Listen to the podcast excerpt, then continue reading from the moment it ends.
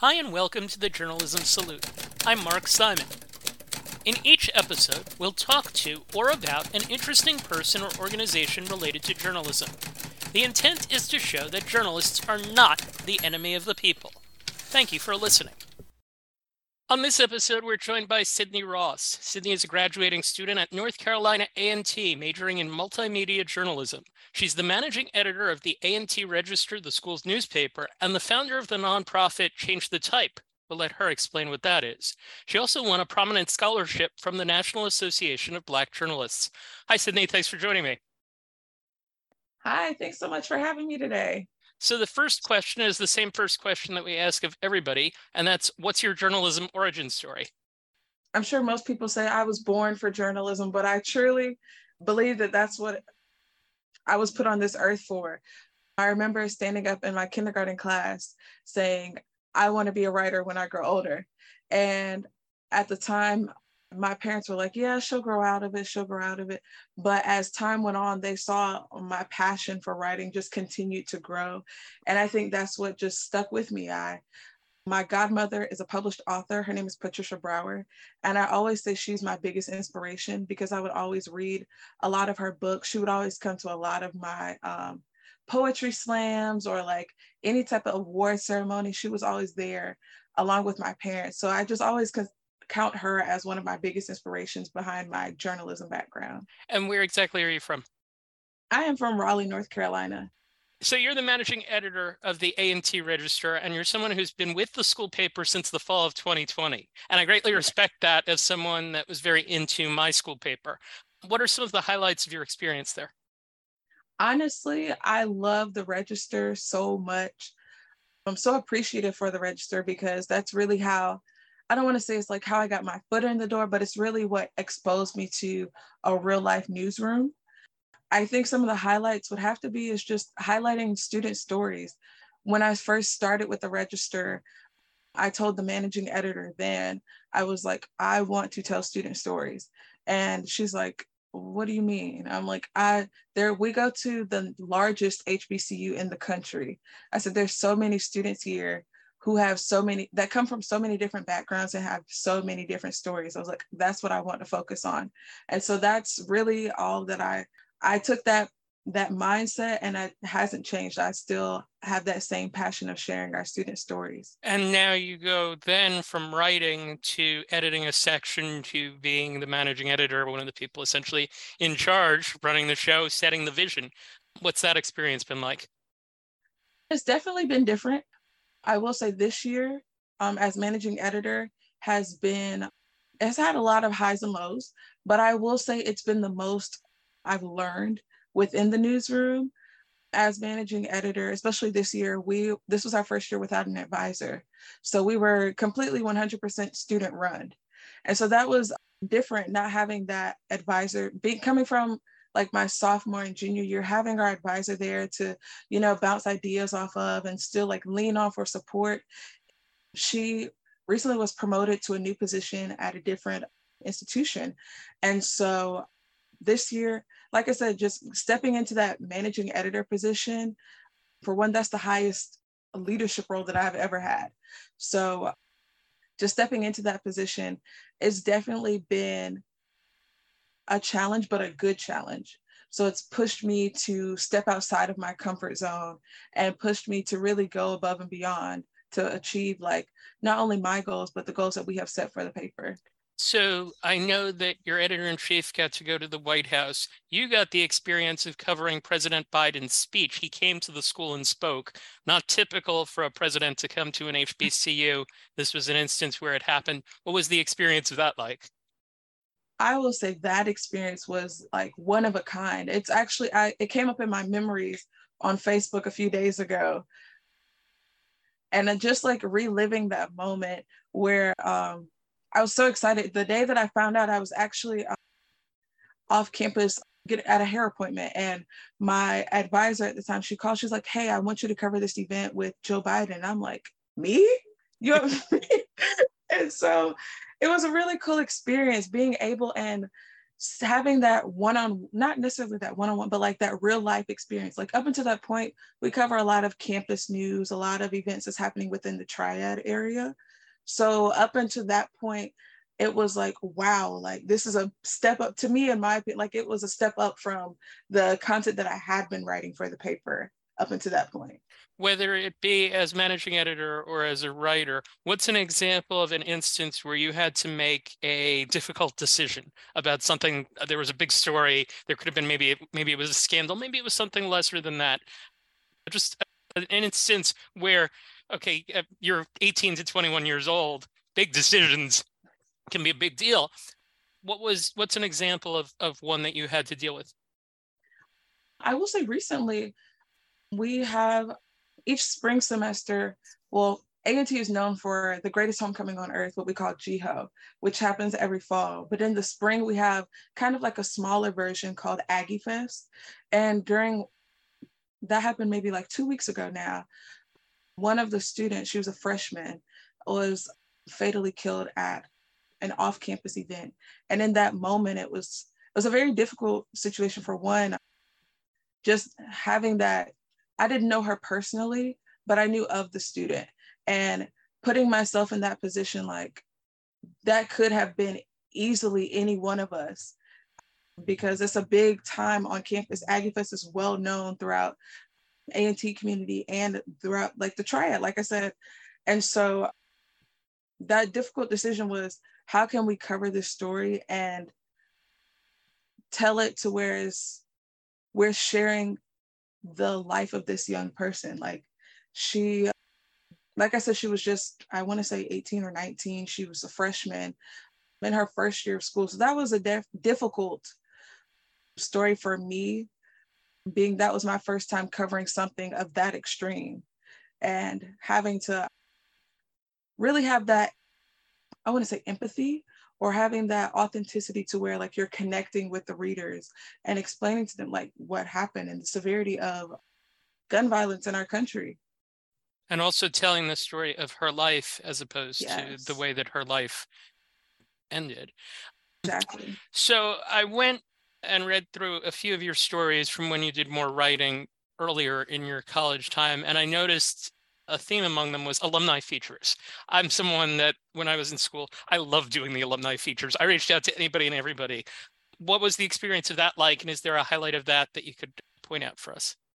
Yes. So at that time, I was the cultures reporter that I did a lot of that work. And the culture is the feature section up under the A&T register. So we do a lot of, and for me with the culture, it was my favorite section with the paper and with the publication because it focused outside of A&T. Like, yeah, we featured a lot of students and a lot of alumni, but it allowed me to go beyond A&T's campus and go out in the community. So when, with a lot of the alumni features, during that time too, it was during the pandemic, like the height of the pandemic. So a lot of things were virtual. So I had to get really creative on finding features and things that were happening within the community or within like the Aggie community. So that's how a lot of the alumni features started happening because there wasn't a lot going on on campus to feature, quote, per se. So um, yeah, I've joined a lot of Facebook groups, a lot of like Aggie alum. There's the ladies of A&T. There's a lot of just different groups that I had joined on Facebook and like seeing how those alumni, how A&T laid the foundation for them to go on beyond and like start their own and how they're making such a tremendous impact in their communities beyond just A&T. That's what one thing that really drove me to write a lot of these alumni features. And I think you said like one of my favorites would have to be the story that I wrote on an alum. Her name is Alana V. Allen. She is the owner of the nonprofit I Am a Queen. And I, out of all of the stories that I've written, that is still one to this day one of my favorite stories. Just because i got to connect with alana um, very closely. We talked a lot about her journey and she told me at the beginning of the interview she's like i'll i definitely want to do this story but you have to tell my whole story. And up until i was like i again this is i'm new into the industry so i'm like uh, that's what i'm going to do. I'm going to tell the whole story. But she told me she's like i need you to tell like I went through a lot, but I want you to tell how my struggles helped to bring me to where I am today. And that in that moment, we were both, just like I said, like that authenticity and had that connection and how we were able to just talk and connect with each other. I think that was the highlight. And like hearing her story and her journey was such an inspiration to me. And like my nonprofit, like you had mentioned earlier within my nonprofit, it was so like hearing how her start and her finish, how her passion is what drove her to start this journey. It just kind of reminded me a lot of myself and my passion for starting my nonprofit, Change the Type. So yeah, that just is a story that I feel like stuck out to me the most. Get to change the type in a second. It's cool that that provided life lessons for you and journalism lessons for you because I imagine you learned a lot about how to interview people. How often does the the register come out? So we produce content daily. So we have daily digital content, but we usually try at least two or three times a semester to have a physical print edition. I know in the fall semester, we have two that we always do. It's our Aggie 101, which always comes out in August. And it's like a freshman 101 guide on how to survive through college. And then we have our GHOE edition, which is our homecoming edition that always comes out every October during homecoming season. This upcoming year in 2023, I think homecoming is in November. So it'll be a little bit different this time coming out during the first week of November instead of usually like the second or the last week of October. So yeah, we typically try to print at least two to three a semester, but during the day or during the everyday week, we have content going out daily on our social platforms. What's a day in the life like for a managing editor? Our day in the life is pretty busy. Outside of being the managing editor, I also intern with the Office of Career Services at A&T. So I'm their social media intern. So I do a lot throughout the day within just being the managing editor. I will say like right now, we're working on our last print edition for the semester. So my day typically starts like any other. First thing I do when I wake up, I check CNN because I get the CNN alerts, like the top five headlines for the day. So I always read those for the day just to like catch up on what happened throughout the night or the day before.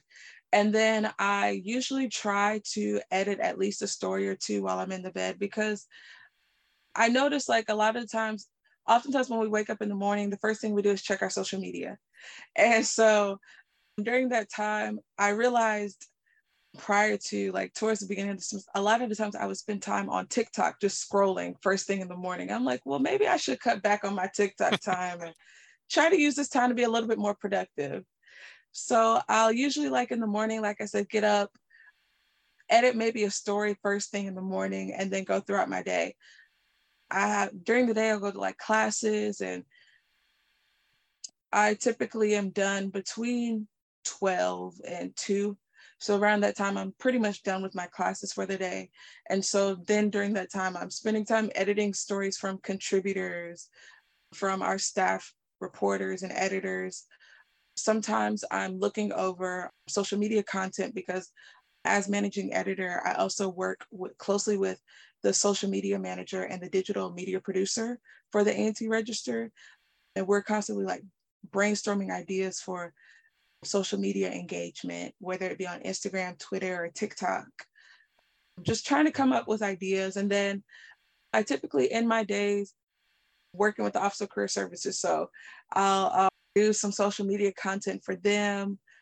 So right now I've been working on newsletters for the Office of Career Services. So I write monthly newsletters for them. And then like to unwind at the end of the day because um, initially I had a hard time like shutting off the journalism. Like you got to take some time for myself. So usually at the end of the day, I come back and that's when I just focus on me doing things that I like to do, whether that's watching Netflix or I really do like to cook. So like sometimes I'll come back in the evenings and depending on what time it is, I'll cook something for me and some of my closest friends and like just how we usually unwind in the evenings. Nice. That's a good way to certainly manage your mental health. What are some of the internships that you've done to further your journalism work experience? Yes. So I started my internships actually in high school. I interned with the Raleigh Television Network as a production assistant. So I did a lot of behind the scenes stuff. I did a lot of filming for city council meetings, town halls, things that are happening throughout the city of Raleigh. I also got to produce my own commercial. That's what they call through the Raleigh Summer Youth Employment Program, which is basically their intern program. I produced a commercial to kind of like raise awareness to the Raleigh Summer Youth Program and encourage teens throughout the city of Raleigh to apply. I also interned with WRAL, which is also a larger uh, news organization back home in Raleigh. They're in Raleigh and Durham, throughout the Triangle area, basically. There, I also did a lot of, I participated in what they call their Explore Post 5 program, which basically gives high school students just a hands-on feel of what it's like in the newsroom. So like I said, like my passion started early. Um, since being in college, I'll say I interned at um, outside of my work with the register. I was selected last year as one of the four students. They only selected four students from HBCUs across the country to intern with the Black News Channel in Tallahassee, Florida. Unfortunately, BNC ceased operations around the beginning of the spring semester. So I was without a summer internship. But Roland Martin in DC, he's a big known journalist throughout the journalism community. He heard my story and offered me a full paid internship for last summer at his station in DC. So I was able to intern with Roland Martin this past summer in DC on his network, Roland Martin Unfiltered. And currently now I'm interning, like I said earlier, with the Office of Career Services at A&T as a social media intern. That's a lot. Yes, it's a lot. it's a lot, I'm sure. Plus, there's Change the Type. What's Change yes. the Type and what's its origin story? Yes, so Change the Type actually started as a high school project. I attended Garner Magnet High School in Garner, North Carolina, which is a part of the International Baccalaureate Program or the IB program for short. And I went to an IB middle and high school.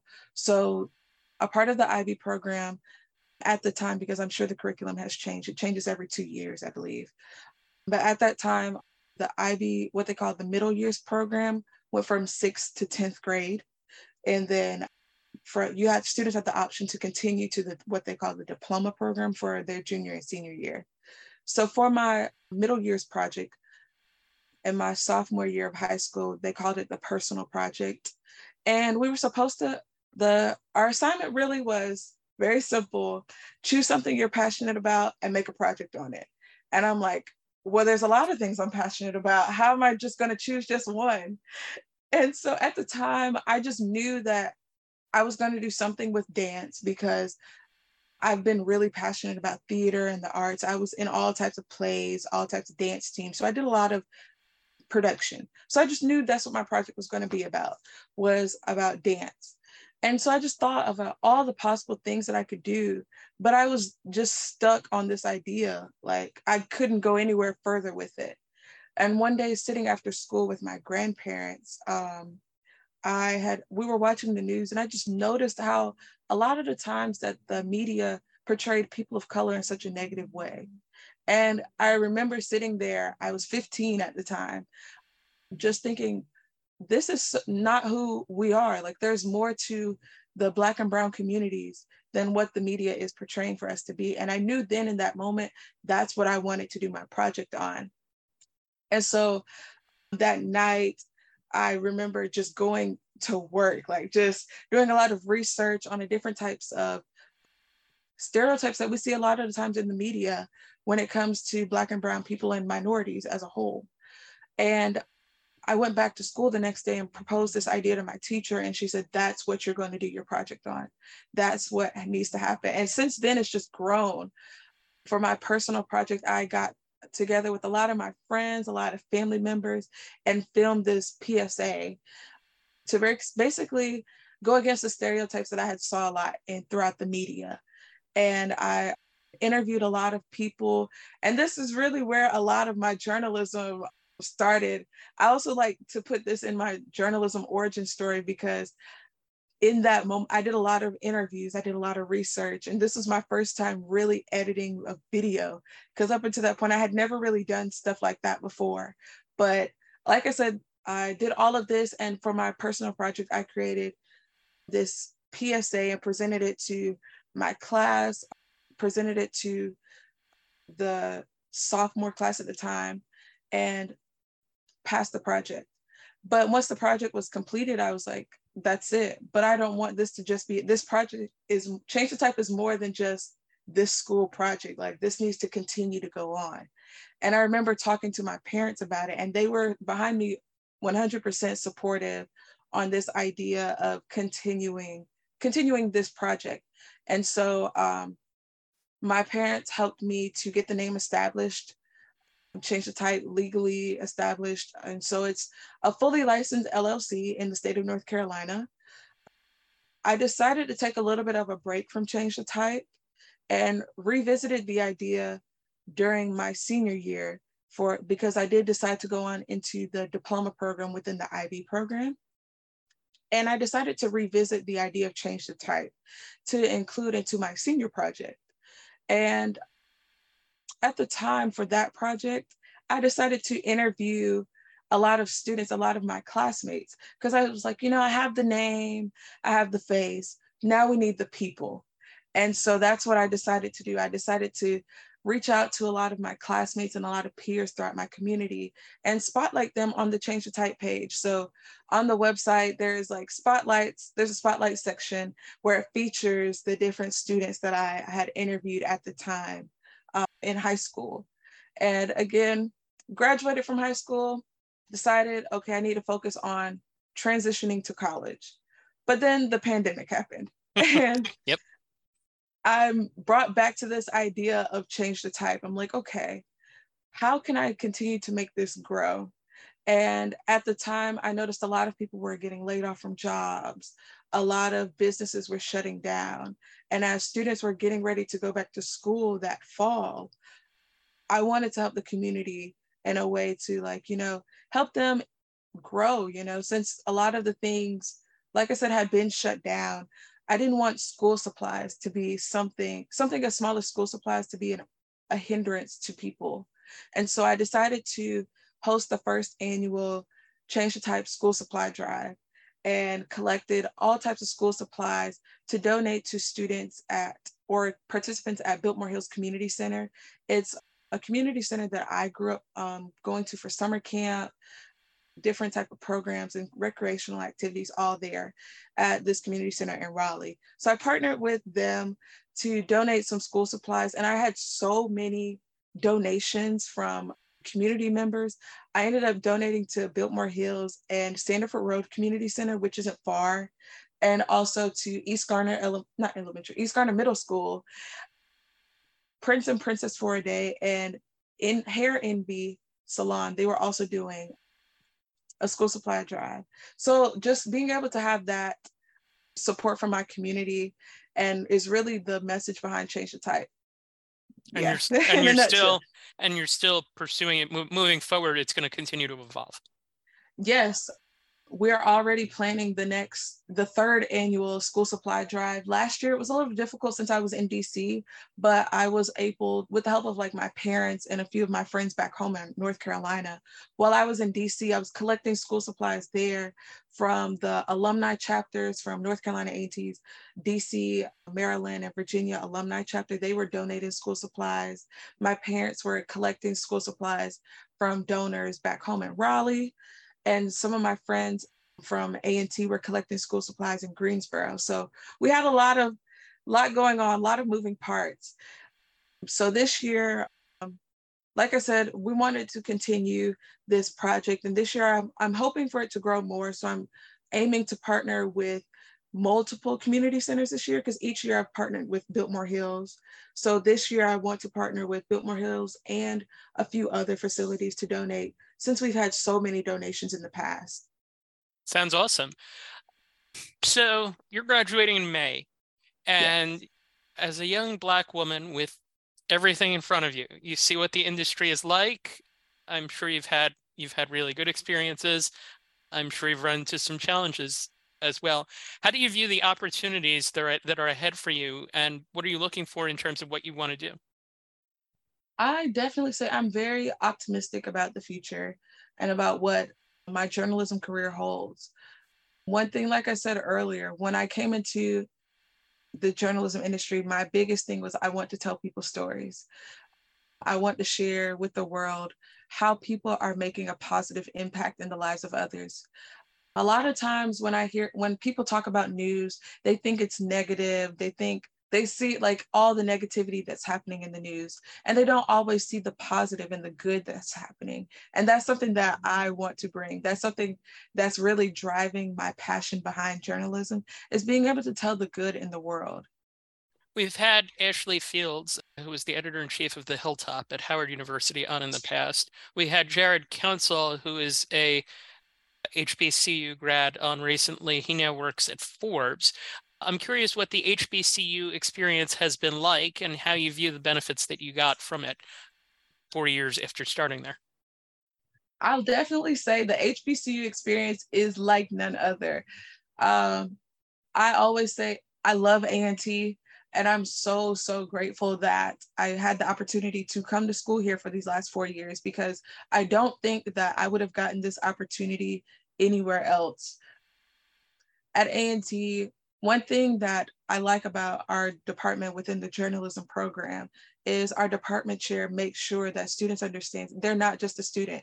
When you come into the journalism program at A&T, you cannot just be a student. You there's so many different things to get involved in as you see, I'm involved in a lot uh, with the register.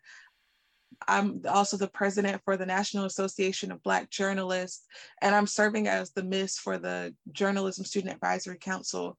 So there's so many things that this university has offered me, and I love the support.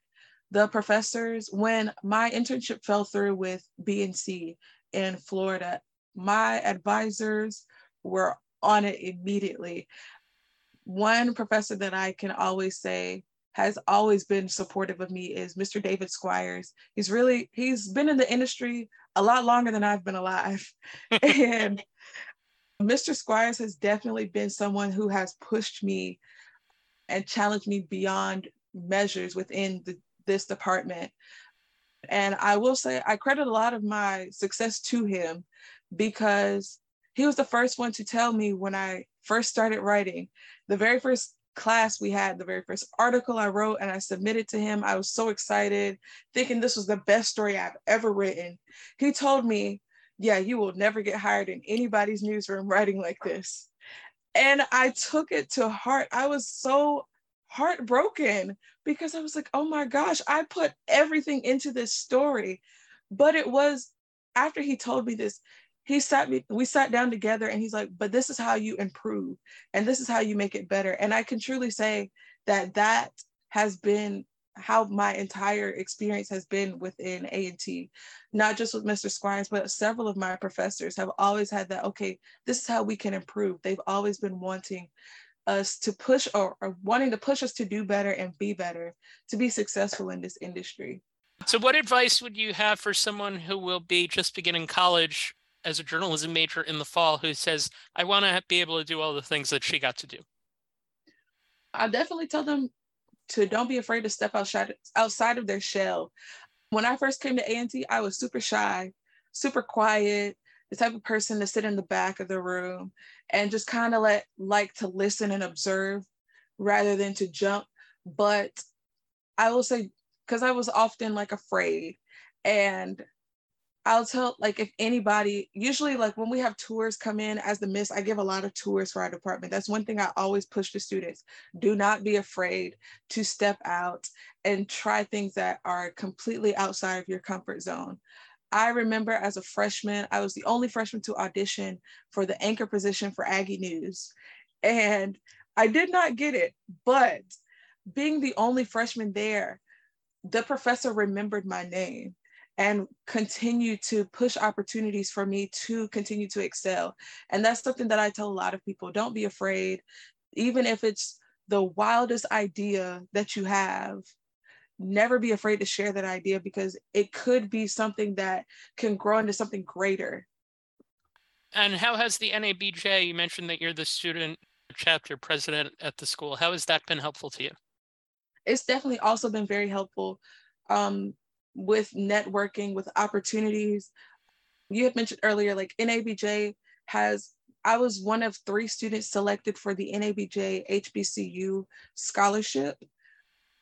Two students from A&T, me and another young student were A&T students, and there was another student that was selected.